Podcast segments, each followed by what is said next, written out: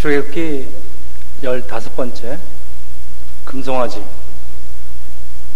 출애굽기 32장 1절부터 14절 사도행전 7장 37절에서 41절까지 봉독했습니다.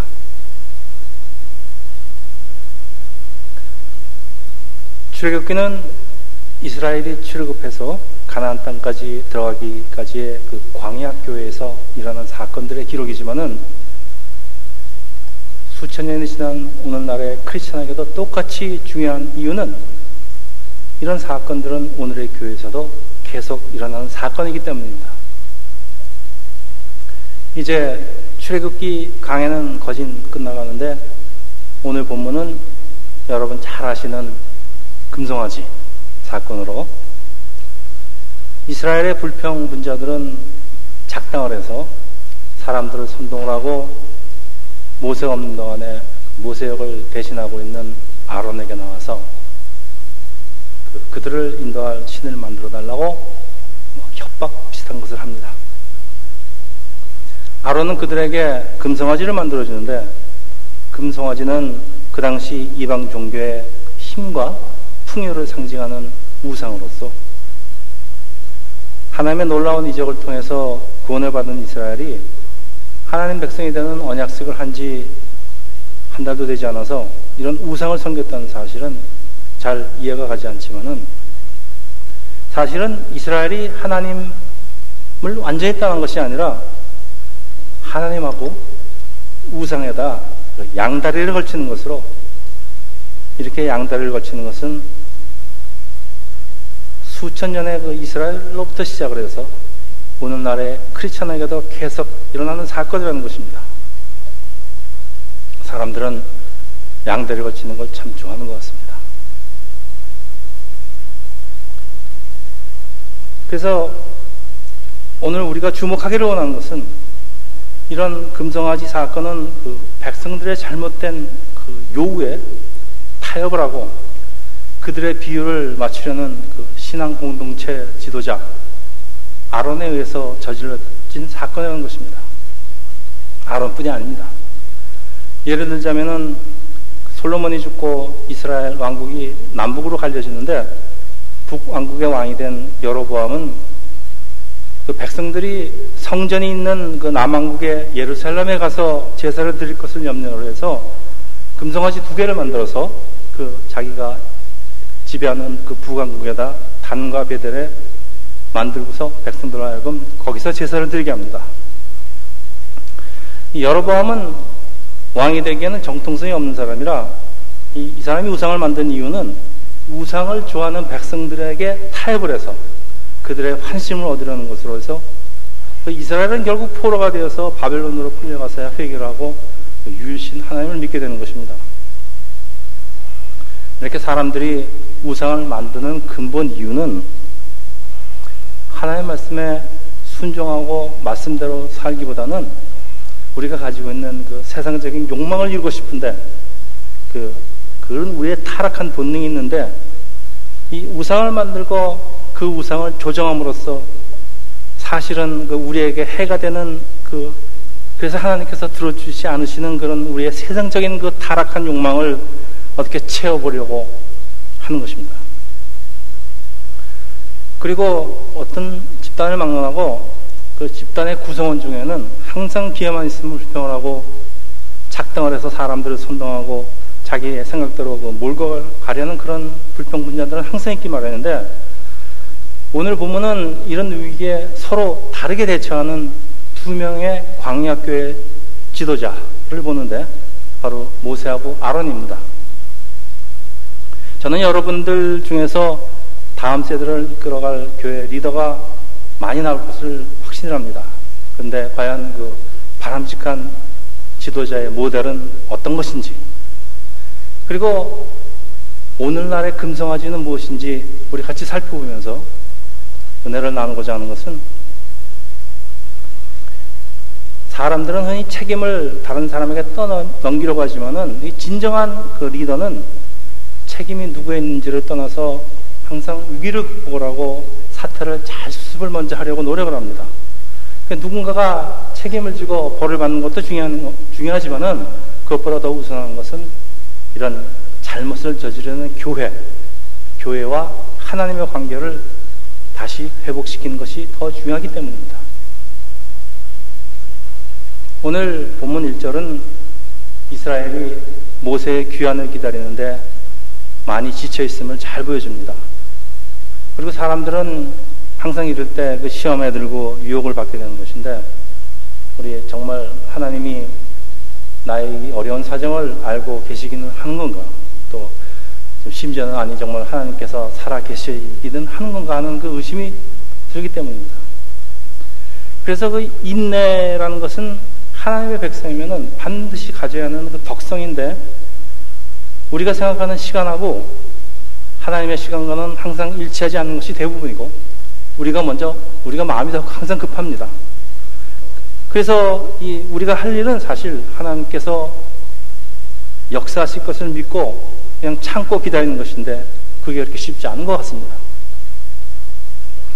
이스라엘이 그들을 인도할 그 신을 만들라 하는 것은 그 사람들이 가지고 있는 그 두려움을 말하는 것으로 사실 보이지 않는 하나님보다는 구체적으로 보이는 신을 만들어 달라는 주문인 것이고 이것이 바로 사람들이 우상을 만드는 이유인 것입니다.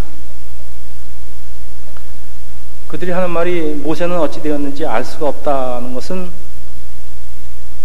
그동안 이스라엘은 하나님을 따른 것이라기보다는 그 자기네들의 지도자 모세를 하나님같이 따랐다는 말인데 하기야 우기 때마다 그 자기네들을 구해준 것은 모세이지 그러니까 모세를 하나님처럼 생각하고 있는 거지 정작 그 모세 뒤에서 역사하시고 계시는 그 하나님에 대해서는 잘 보지를 못하는 것입니다.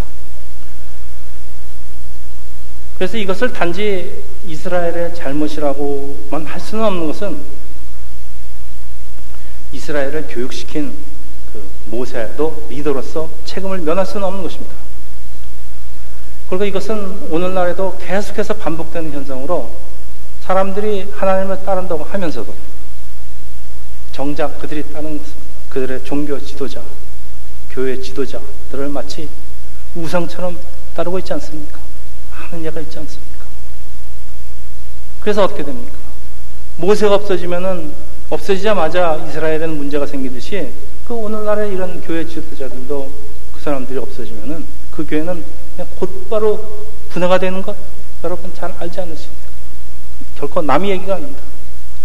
그래서 교회를 훈련시키는 것 이거 지도자의 책임인데 모세에게도 책임이 없다고 할 수는 없는 것입니다.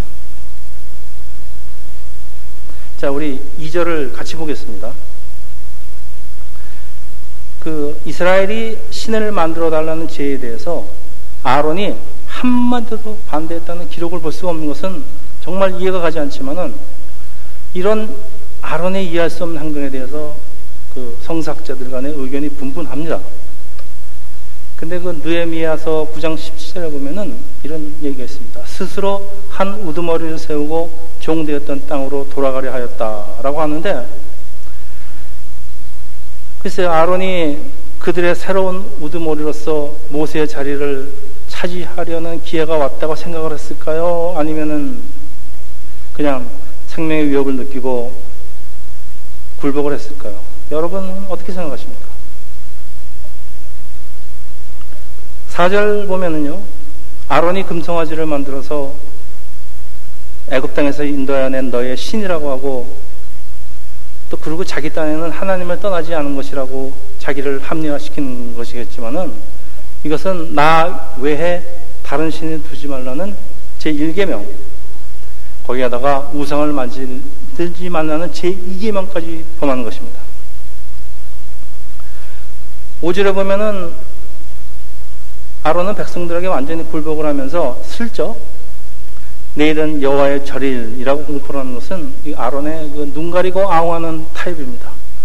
하나님의 이름을 부르기는 부르되 망령되게 부르는 그 제3계명을 범하는 것으로서 이 사람은 10계명의 1, 2, 3계명을 한꺼번에 모두 범하는 것입니다.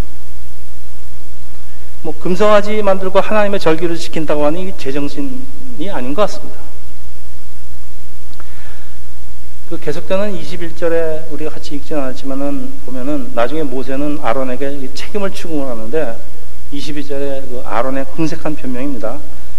이 백성이 악함을 당신이 아나이다 하고 물론 변명을 하는데 물론 이스라엘 중에 악한 사람이 있는 것은 사실이지만 그래서 그게 어쨌다는 것입니까?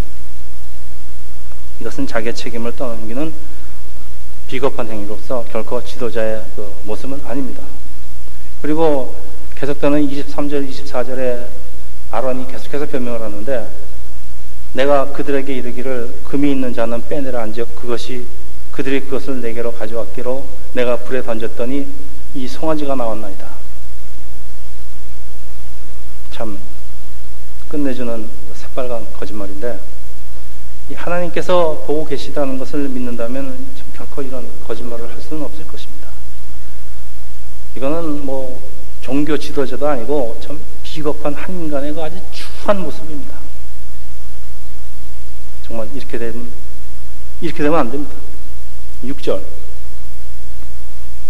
같이 읽겠습니다. 이튿날에 그들이 일찍 일어나 라고 시작하는데 이것은 그들이 이 날을 얼마나 기다렸는지 잘 설명해 주고 있는 것이 아주 일찍 일어났답니다. 그리고 번제와 화목제를 드리는 것은 이스라엘의 제사 방식이긴 하지만은 다음 보면은 먹고 마시며 일어나서 뛰노는 것은 그 이방 종교의 그 사악한 제사 방식입니다. 더욱이 뛰놀다라는 그 원어를 살펴보면 그냥 뭐 뛰고 노는 것이 아니고 그 남녀가 껴안고 아주 그 음란한 향연을 벌이는 것으로 그, 그 당시 이방 종교의 아주 사악한 제사 방식입니다. 얼마나 옛날에 하던 짓이 그리웠으면 아침 일찍부터 일어나서 이런 난리를 떨었겠습니다. 우리가 몇 가지 유의할 점이 있는데 모든 이스라엘이 이렇게 빨리 하나님을 배반한 것은 아닐 텐데 첫째 수많은 하나님의 이적을 경험한 사람들 그렇죠? 그 바다를 가르는 거, 뭐, 만나, 뭐, 얼마나 많은 이적들을 경험했습니까? 그 사람들이 너무 쉽게 불평 분자들의 그 선동에 넘어갔다는 것이고, 둘째로, 아론은 그래도 명색이 그 모세의 형인데, 지도자고, 너무 쉽게 이들의 위협에 굴복을 했다는 것입니다. 그래서 유대인 전승에 보면은 그 아론은 그 동역자 홀, 그 홀이라는 동역자가 있는데 홀이 백성들의 요구에 대해서 아주 반대를 하니까 그러다 돌에 맞아 죽으니까 너무 아론이 너무 놀래갖고서는 뭐 불복을 했다는 그런 말도 있지만은 뭐 성경에 없는 얘기니까 그 진실은 알 수가 없습니다. 우리도 근데 중요한 것은 우리도 지금도 쉽게 이런 일이 일어날 수가 있다는 것을 좀 보여주고 있는 것입니다. 그러니까 지금 광해교회는 광해교회다 하는 말이 아니고 지금 현재 우리 교회도 하는 얘기인데 너무나 쉽게 이런 일들이 일어난다는 것입니다. 그래서 7절에서 10절은 하나님께서 진노하는 모습인데 그 이런 식의 그 양다리 걸치는 우상숭배는 오히려 하나님을 크게 모독하는 것으로 그 느헤미야서 9장 8절에는 느헤미야는 하나님을 크게 모독하였다라고 표현을 하는데 세상에 누가 사랑하는 여인을 다른 사람과 나누어 가지라고 하겠습니까? 질투하시는 하나님인데 그 무엇보다도 그 누구하고도 당신의 백성을 나누기를 원하시 않으시는데 이것은 자기 그 남편이나 아내한테 난 당신을 사랑해 사랑해 뭐 말로는 하지만은 이것은 자기 아내를 사랑한다고 남편을 사랑한다고 이름을 부르기는 부르는 것이지만은 하나님의 이름을 망령되이 부르는 것입니다. 아주 가증한 행위입니다. 그 7절 보면은요, 하나님께서는 항상 이스라엘을 내 백성, 내 백성 하시고 그렇게 자랑하셨는데, 느닷없이 모세에게 내가 애굽 땅에서 인도해낸 내 백성이 부패하였다고 하시는 것은 이제는 이스라엘이 하나님 백성이 아니라는 말씀 같은데 이거 그냥 지나칠 수가 없는 참 무서운 의미가 있는 것 같습니다.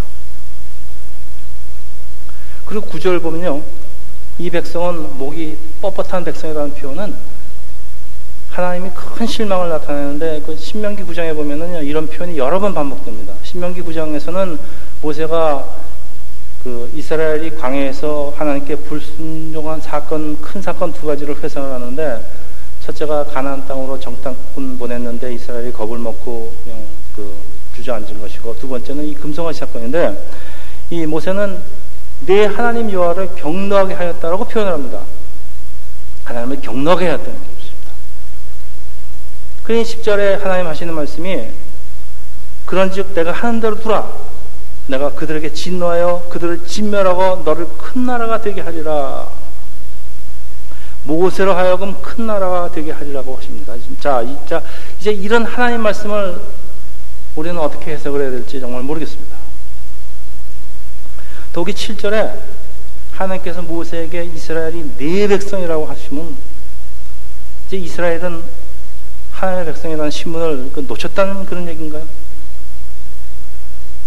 이스라엘이 하나님이 구하는 백성이 아니고 모세 내가 구하는 백성이라 이게 무슨 이게 무슨 말씀입니까?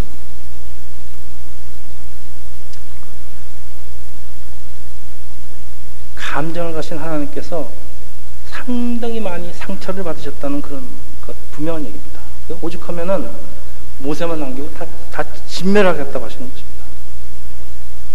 근데 하나님께서는 계획을 바꾸시거나 당신의 백성을 절대 포기하지 않으시는 분 것은 우리가 잘 알고 있는 사실인데 이건 액면 그대로 하나님의 진정한 뜻이라고 생각할 수는 없는 것인데 제가 궁금해서 그 이유를 찾아보려고 온갖 그 해설 뭐 한 몇십 가지를 다 뒤져봤습니다. 근데 성사학자들이 이에 대해서 침묵을 하고 해석을 하지 않습니다. 알 수가 없습니다. 왜 해석을 못해서 하는 건지 너무나 너무나 당연한 얘기 좀 저는 굉장히 궁금한데 그 하나님께서 제 생각입니다. 모세를 질책을 하시고 시험을 하시는 것이라고 밖에 해석을 할 수 없는 것이 제 귀에는 모세야 내가 이스라엘을 제대로 가르쳐, 가르치지 못했기 때문에 결국 네가 나의 백성을 뺏어갖고서는 네 백성으로 만들어봤다라는 것처럼 저, 저, 저는 그렇게 들리는 것입니다. 그렇게 생각이 들다 보니까 사실 지금도 적지 않은 종교 지도자들이 하나님 백성 뺏어갖고서는 자기 백성으로 만들어버리고 자기 백성으로 만들어버리니까 하나님 백성이 아니니까 세상 사람들로 만들어버리는 건데 그 결국 하나님 잃어버리는 그 아주 하나님 앞에 그 무서운 범죄 아니겠습니까? 지금 하나님께서는 이스라엘 백성에게만 경능하는 것이 아닌 것이 이 모세를 시험하는 것입니다. 그래서 자 보십시오. 자 11절부터 보여주는 것은 이런 하나님이 경례에 대한 그 모세의 중재인데 자 우리 지도자가 어떤 식으로 중재를 하는지 한번 같이 보겠습니다.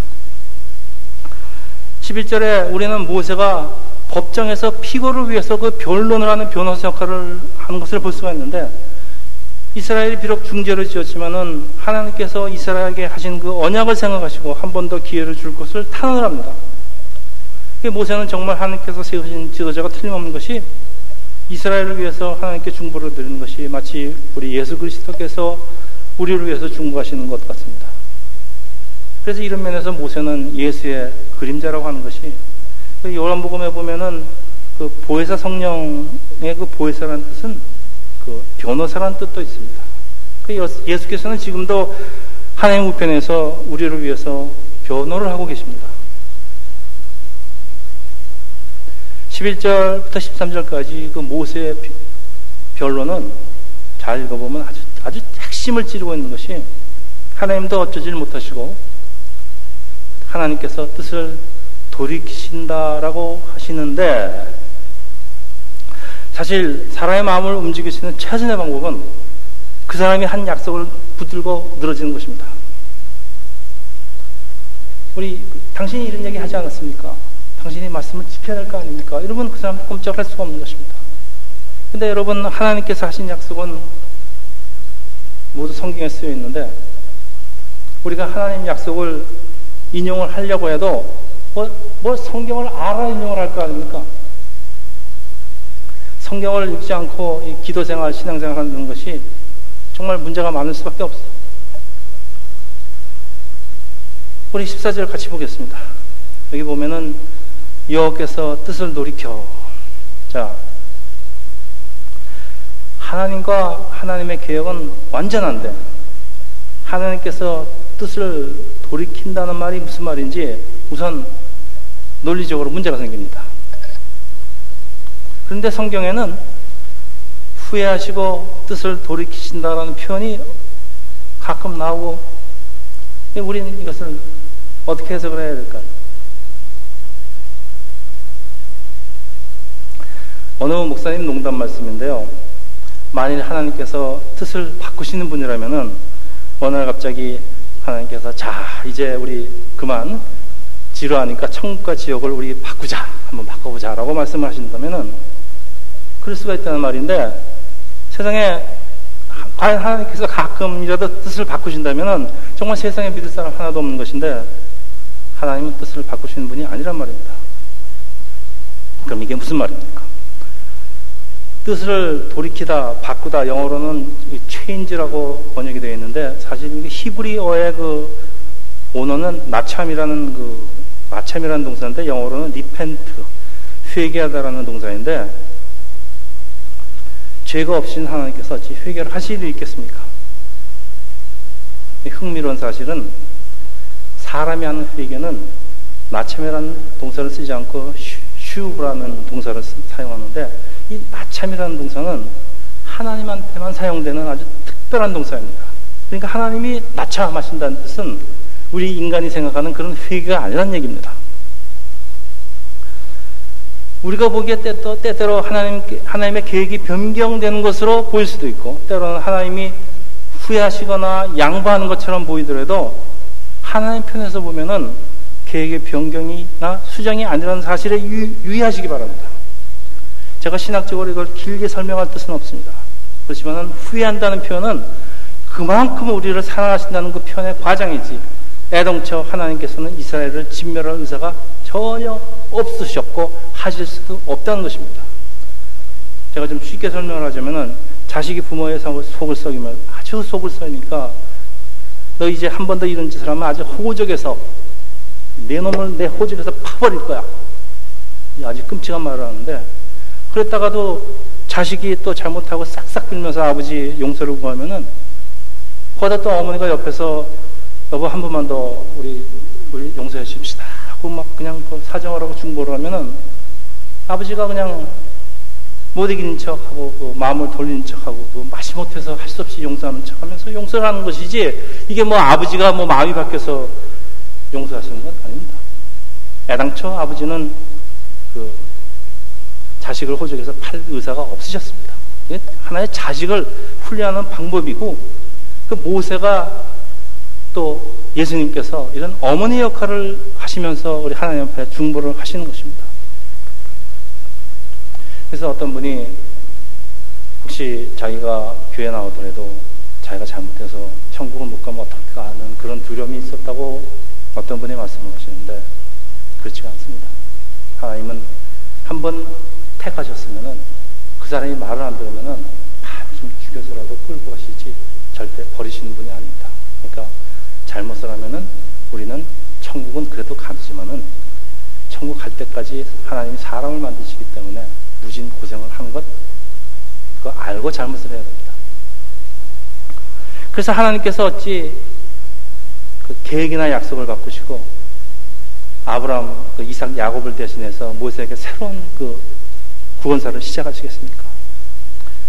하나님께서는 지도자 모세의 마음가짐을 시험을 하시는 것이고, 근데 모세는 이런 하나님의 마음을 잘 읽고서 정말 하나님의 뜻에 맞는 하나님의 뜻에 맞는 기도, 중보 기도를 함으로써 그 모세는 정말 하나님께서 세우신 정말 진정한 지도자임이 틀림없는 것은 그 형, 그 비겁한 아론과는 참 너무 많이 대조가 되는 것입니다.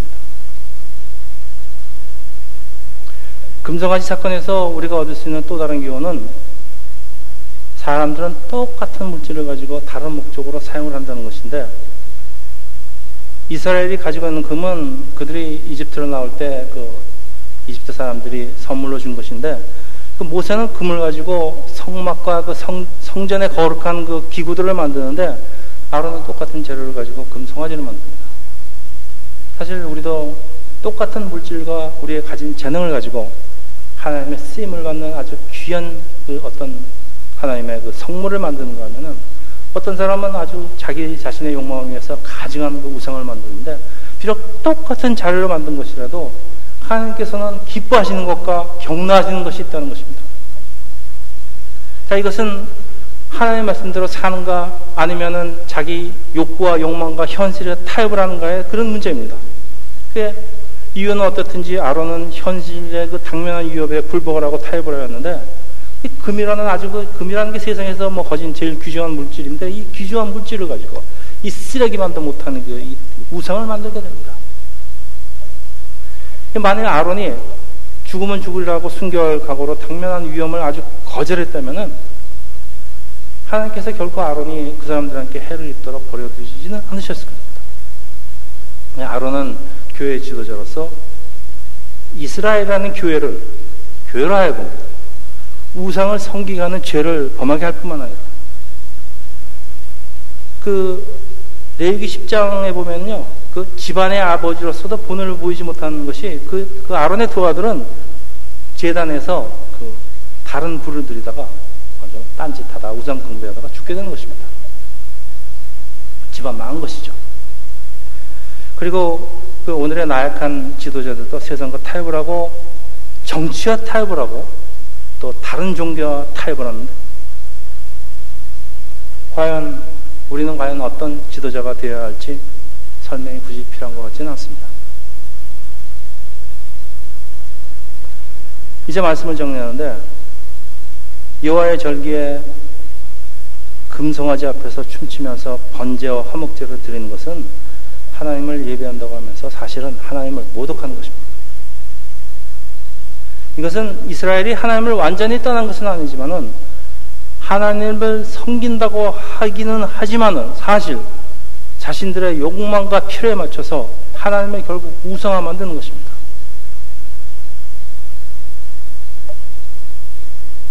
어떤 사람은 기독교가 배타적이라고 비난을 하지만은 우리 진리는 예수 하나밖에 없는 하나밖에 없는데 기독교가 다른 종교 특히 그, 그 나라에 이미 자리를 잡고 있는 그 토속 종교하고 그 혼합을 허용하는 것은 물론 예수를 전하기는 쉽겠지만은 이것은 성령의 역사를 가볍게 생각하고 사람의 그 쉬운 방법으로 예수를 쉽게 전하는 것입니다. 그 어찌하든 우리가 예수를 전했다고 자인은 할지 모르지만은 그것은 분명히 종교 지도자들에서 자행되는 그 종교의 혼합입니다. 우리가 성교제 나가도 절대 이런 짓을 하면 안 됩니다. 그, 이뿐만이 아닙니다. 오늘날 교회에서는 우리 삼박자 기복신앙을 가르치면서 결국 이거 사람들한테 환심 사는 것입니다. 그 교회라는 간판을 걸고 금성아지 앞에서 무당 구판 벌리는 것과 뭐가 다른 것입니다.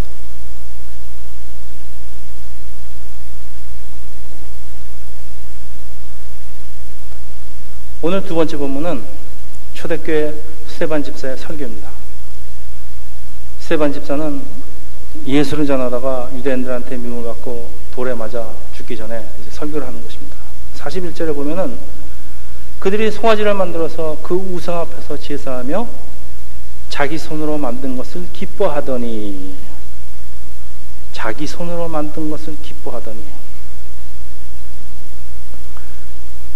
스테반 집사는 이 금성아지 사건을 인용하면서 자기 힘으로 만든 것을 자랑하고 기뻐하는 것을 우상 숭배라고 정의하는데 우상이라는 것은 사람의 욕심을 채워보려고 만든 모든 것을 말합니다. 우상이 실제로 존재하지 않습니다. 그렇지만 사람의 욕심을 채워보려고 되지도 않는 짓 하는 것입니다. 그렇다면 오늘날 우리의 금성아지는 과연 무엇일까요? 하는 질문에 대한 대답은 하나님 외에 하나님 자리를 대신 차지하는 것은 모두 우상입니다. 그래서 하나님 외에 다른 것을 섬기는 것을 우상 숭배라고 합니다. 하나님 외에 다른 것을 의지하는 것도 우상 숭배라고 합니다. 하나님을 의지하는, 의지하지 않고 자기가 가진 그 재, 재산, 돈, 배경, 재주, 자기 부모, 이거 의지하는 거, 이거 다 우상 숭배입니다. 그리고 하나님과 우상을 같이 섬기는 것은 성경에서 남, 한 남편을 두고 바람피는 여자로 비유하는데 예수께서는 두 주인을 동시에 섬길 수 없다고 말씀하십니다. 하나님을 사랑한다고 하면서 세상 것을 같이 사랑하는 것을 우리는 두 주인이 두 주인을 섬긴다고 배워왔습니다. 이것이 오늘날 우리 마음속에 자리 잡고 있는 금송아지입니다. 자신을 자랑하는 것, 자신의 행위를 자랑하고 기뻐하는 것, 이게 금송아지입니다.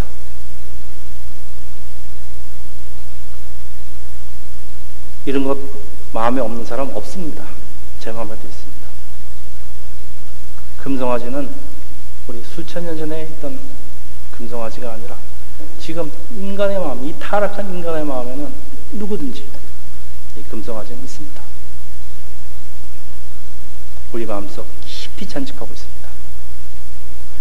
우리 마음속에 깊이 자리 잡고 있는 이 금송아지 이거 뽑아버리고 불태워버려야 하나님 백성이 됩니다. 모세는 나중에 산에서 내려와서 이 금송아지를 불태워버리고 가루를 만들어서 사람들 먹게 합니다. 이 끔찍한 일을 왜 하겠습니까? 이 우리 마음속에 인간의 마음속에 깊이 자리 잡고 있는 이 자기 자랑하는 욕심, 자기를 내세우는 욕심, 이거 불태워버리시기를 우리 예수 이름으로 축원하겠습니다. 기도하겠습니다.